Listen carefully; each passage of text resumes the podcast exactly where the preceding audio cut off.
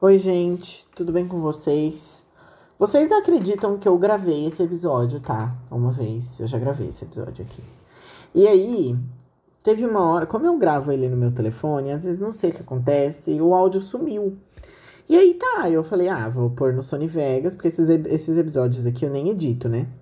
Só vou falando mesmo. E aí eu falei, ah, vou pôr no Sony Vegas, vou cortar essa parte e regravar ela. Mas aí o Sony Vegas não queria ler o arquivo, gente. Eu fui ficando impaciente e hoje eu tô meio, sei lá, eu tô meio aborrecido, eu tô com o corpo doendo, tô com muita dor nas costas. Ai, o dia hoje foi o ó. E eu simplesmente fiquei sem paciência e falei, ai, ah, quer saber, eu vou simplesmente regravar o episódio, porque eu já não tinha gostado muito como tinha ficado da primeira vez. E é isso, então eu tô aqui de novo. O bom é que eu tô até mais animado.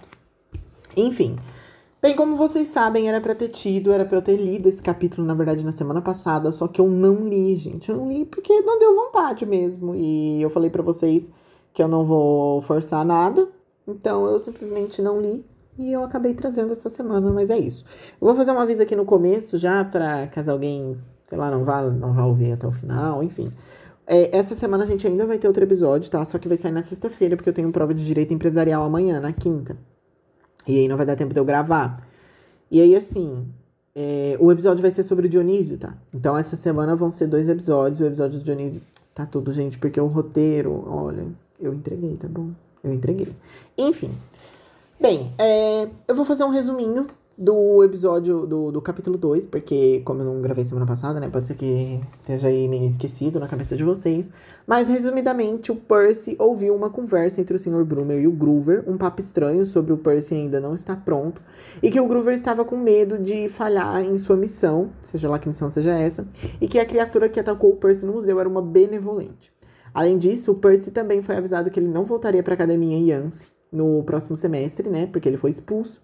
E no fim tem toda aquela parte deles estarem indo embora e aparecer aquelas três, aquelas três velhinhas, né, costurando um par de meias enormes.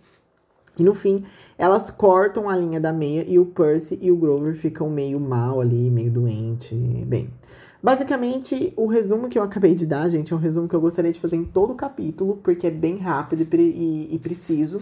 Mas à medida em que a gente vai lendo e que eu vou fazendo esses episódios, eu vou pegando o jeito de resumir, mais resumido, até eu chegar num formato que eu fico satisfeito. Mas é uma faca de dois gumes, gente, porque ao mesmo tempo eu gosto do jeito que eu tô fazendo aqui, porque eu não gosto pelo tempo que eu levo, mas eu gosto porque eu esmiuço bastante, sabe? E Percy Jackson é cheio do simbolismo. Hoje mesmo vocês vão ver que eu vou interpretar um sonho, tá bom? E é completamente baseado no, no meu conhecimento, no que eu sei, tá, gente? De verdade, assim, ó, eu não, eu não vi isso em outro lugar, não, não pesquisei isso em nenhum lugar. É só baseado no que eu sei mesmo e eu tô me sentindo muito chique por causa disso. Enfim. Bem, então começando o capítulo, né, o Percy ele dá um perdido no Grover na estação de trem, ele pega um táxi para casa, isso porque o Grover tinha feito ele prometer que ia deixar ele acompanhar a, o Percy até a casa dele. E aí a gente tem a introdução da Sally Jackson, que é mãe do Percy. Ah, o nome desse capítulo é Grover de repente perde as calças. Eu esqueci de falar isso. Tá, então a gente tem a introdução da Sally Jackson, que é a mãe do Percy. Ela foi criada pelo tio, ela queria ser escritora, mas ela precisou abandonar tudo para cuidar desse tio que teve câncer. Ela, ela ganhava dinheiro, tava é, planejando ir pra faculdade, né? Uma coisa assim. Mas ela precisou abandonar tudo. E aí também fala um pouco sobre o pai do Percy, que, de acordo com ele, é a melhor coisa que já aconteceu na vida da mãe dele e que ele era rico influente e que ele tem muita ele não tem muitas lembranças sobre ele, exceto uma memória de um sorriso e uma sensação calorosa. A mãe dele não gosta de falar muito sobre o pai porque ela fica meio triste. Aí ela também conta que um dia o pai do Percy precisou ir para uma missão e ele zarpou pro Atlântico e aí ele não morreu, ele desapareceu. É, ela fala isso pro Percy não ficar tão triste. Bem, a Célia é casada com o Gabe, que o Percy apelida o Gabe de Gabe cheiroso, porque ele fede a pizza de alho embolorada. E ele é um babaca, né? Completamente babaca, dá nojo, assim, por mim, ó. Não, esse personagem aqui não rola. O Percy conta como que foi a recepção dele em casa, né? Que ele chegou e o Gabe tava jogando poker com os amigos. E basicamente ele só perguntou se o Percy tinha dinheiro.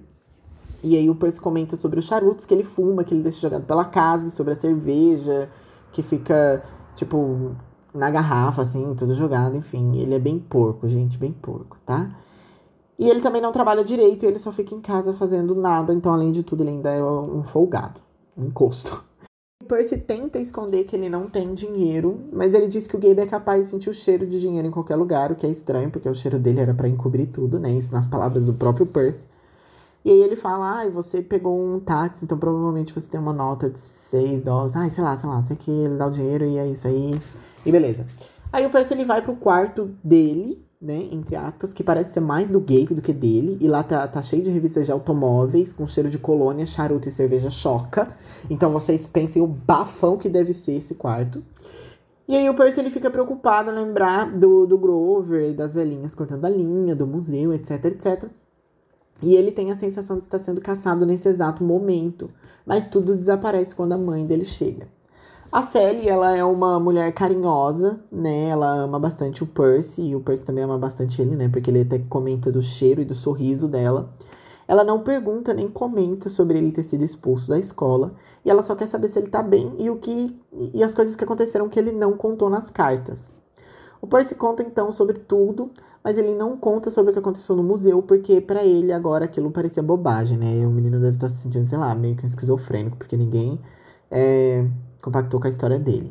Bem, a Sally e o Percy, eles decidem ir para Montauk, uma praia que eles já foram outras vezes, que eles têm um chalé lá. Mas o Gabe aparece enche o saco, quase que não deixa eles irem, mas a Sally diz que vai fazer uma pasta de não sei o quê. E ele fica mais calmo, mas ainda assim ele pede para que o Percy peça desculpas por atrapalhar o jogo de porco. Tipo, gente, Gente, não, sabe?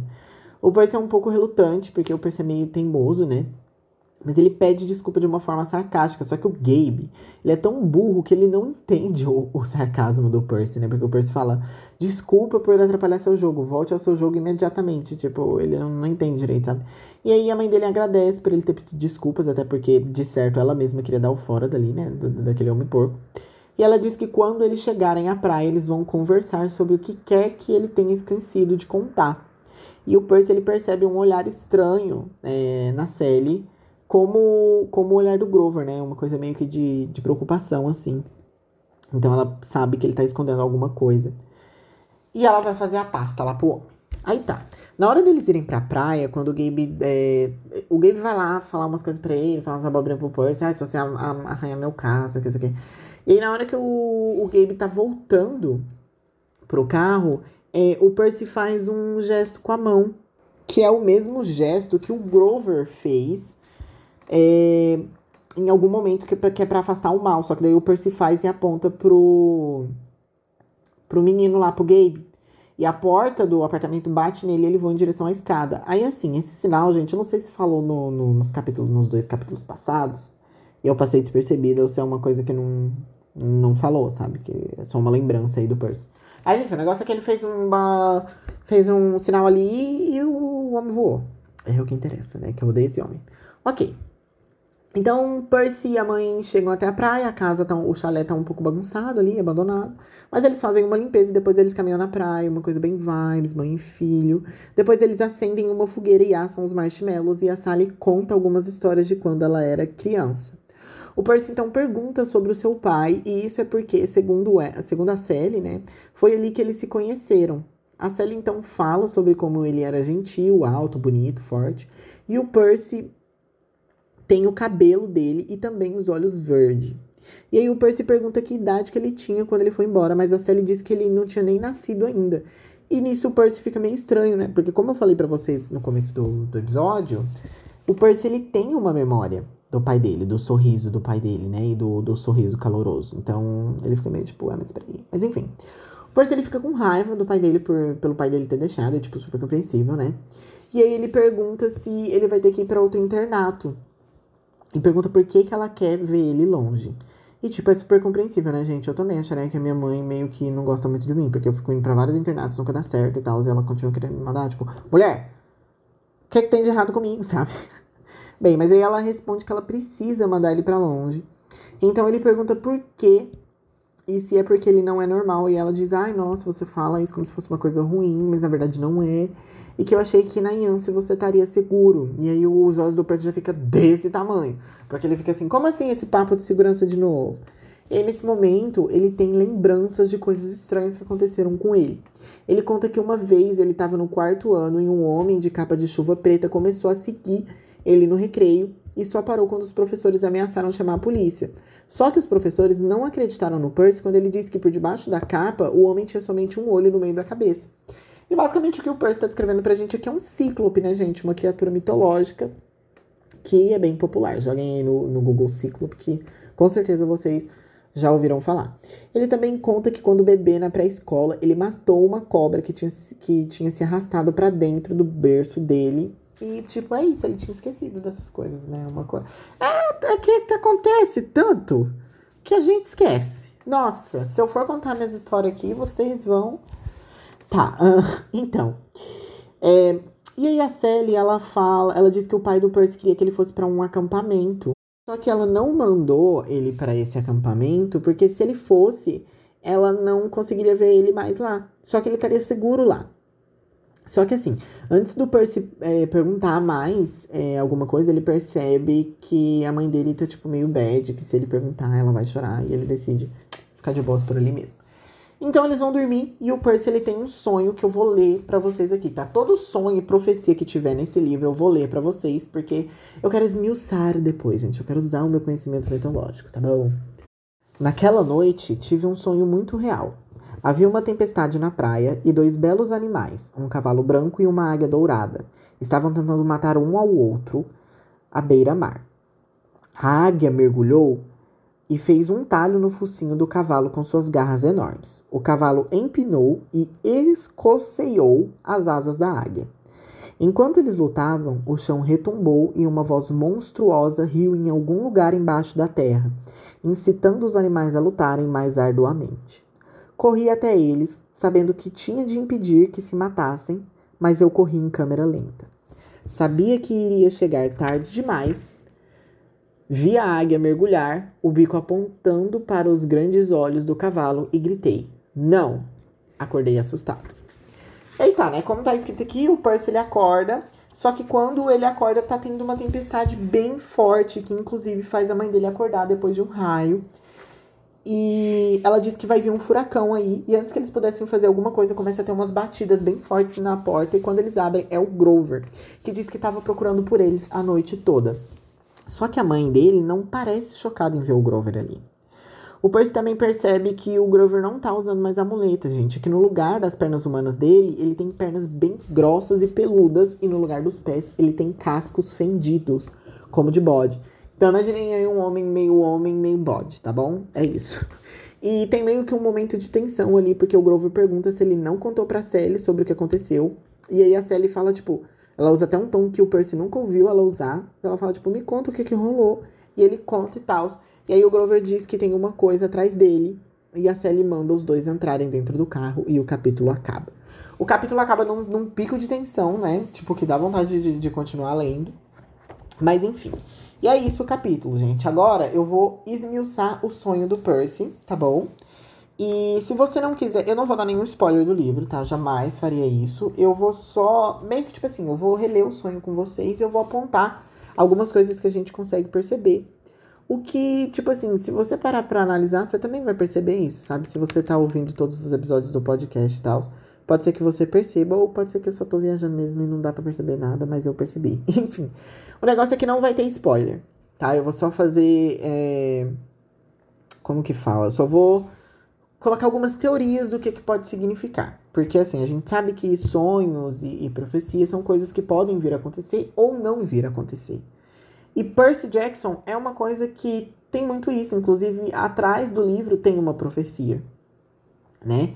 Então, essa é a minha intenção com todas as coisas nesse sentido que, que aparecerem nesse livro. Mas vamos lá. Se você não quer ouvir, tchau para você. Obrigado por ter ouvido o episódio. Eu vejo você no fim dessa semana no episódio do Dionísio. E é isso. vamos lá.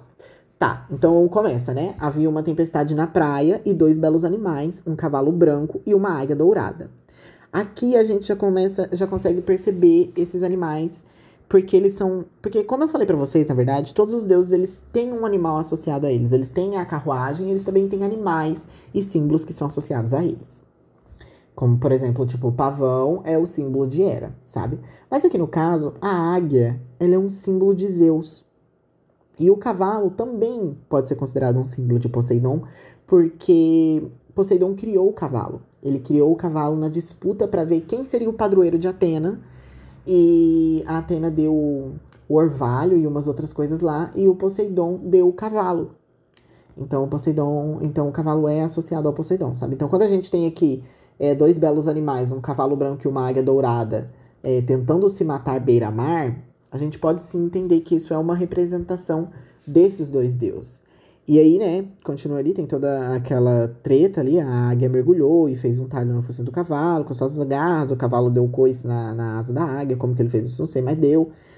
E aí depois fala assim, enquanto eles lutavam, o chão retombou e uma voz monstruosa riu em algum lugar embaixo da terra, incitando os animais a lutarem mais arduamente.